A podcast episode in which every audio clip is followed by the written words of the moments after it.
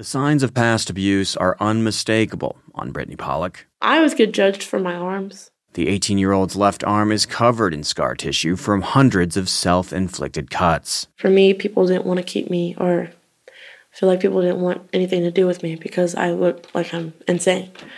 But in all reality, we're not insane. We just are looking for somebody to love us. Pollock says the cutting helped her cope with past trauma from an abusive family and with being in foster care the past four years.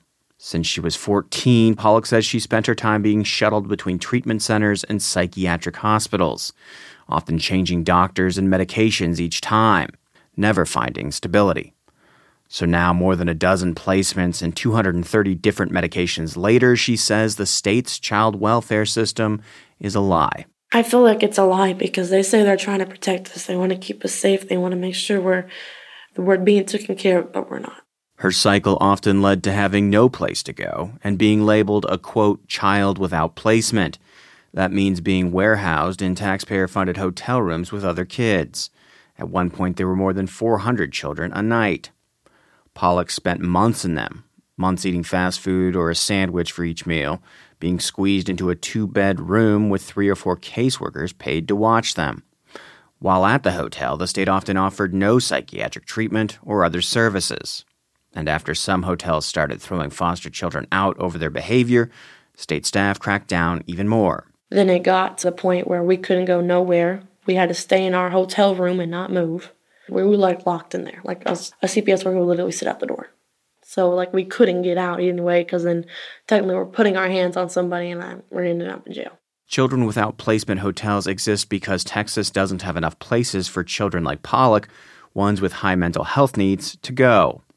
Federal court monitors call these placements dangerous, noting in its reports times when kids got assaulted, ran away, or were sex trafficked. And for more than three years, what was supposed to be a temporary placement for kids has often lasted for weeks or months. The state says it has cut the numbers of children without placement in half, but it's still more than 100 kids a month. It's cost $250 million over three years. There's so much waste. Attorney Paul Yetter represents current and former foster youth in the ongoing federal lawsuit against Texas' system. There is no coherent plan to fix the problem. The state is just dumping buckets of money on a shadow system that is hurting children. Yetter says this shadow system is a good example of how Texas has failed to reform. Texas is a big state, and state officials can't just snap their fingers and fix it. But, he says, for much of the last 13 years, it hasn't been trying. But has instead been aggressively refusing and opposing reform. So we have a big system with lots of problems, and we have a leadership that is just not willing to work cooperatively to get it fixed or to find solutions. A federal judge agrees. Good morning. Okay, would you call the case? Yetter points to a hearing just last week showing the state's uncooperative attitude. It's nine o'clock. It's nine. It's after nine. Where are the documents? I need them in hand right now. This is Janis Jack, the federal district judge overseeing court ordered reforms of Texas's foster care system. The state was ordered to bring documents showing what efforts it made to fix the placement issue. Did you bring the documents? The state's attorney didn't have them. Judge Jack threatened contempt. Have you ever seen the inside of a jail cell? She agrees to give the state more time, but later her frustration boils over. Judge Jack calls the bureaucracy that produced these ongoing failures horrible. Do you know what year this is? This is 2024. How long have we been wrestling with this problem? But conservatives like Texas State House Representative James Frank allege the lawsuit itself causes some of the problems it's railing against. The federal judge is the arsonist claiming there's a fire. Representative Frank says the federal lawsuit wastes money and resources, and it's scaring away scarce treatment providers that could care for these kids. Basically, nobody wants to work with the state of Texas on high risk kids because you are going to end up under the thumb of the judge if you do. Texas argues its foster system has shown significant progress on many of the court's orders and is substantially in compliance. In coming weeks, Judge Jack will decide if they actually are.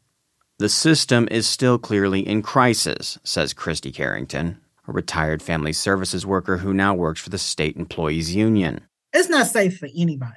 That's one of the reasons people are fleeing the department. One in four caseworkers leave within a year of being hired. Keeping children safe is our job. That's the only reason we exist. And if we're not doing that, then we might as well pack up and go home. She says the lack of progress is astounding, and she questions if state leaders can spend billions erecting barriers on Texas's southern border, why can't they fix this? The governor can do it. He does all kinds of stuff. You can't tell me he can't do something with this if he doesn't, you know, if he truly wanted to.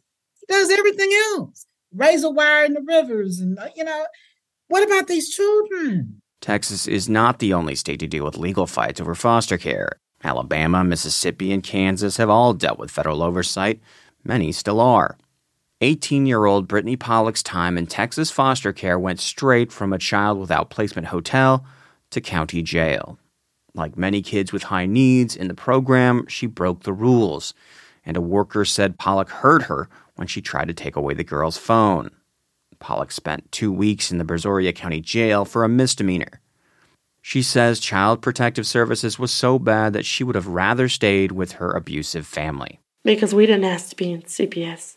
I didn't just tell CPS, hey, take me away from my abusive family. All we want is a family. And when we're not getting that, it hurts. Now living in a private group home, Pollock is free of the department and tattooed over the hundreds of cutting scars on her left arm in dark cursive black lettering is the word survivor. For NPR News, I'm Paul Flahive in San Antonio.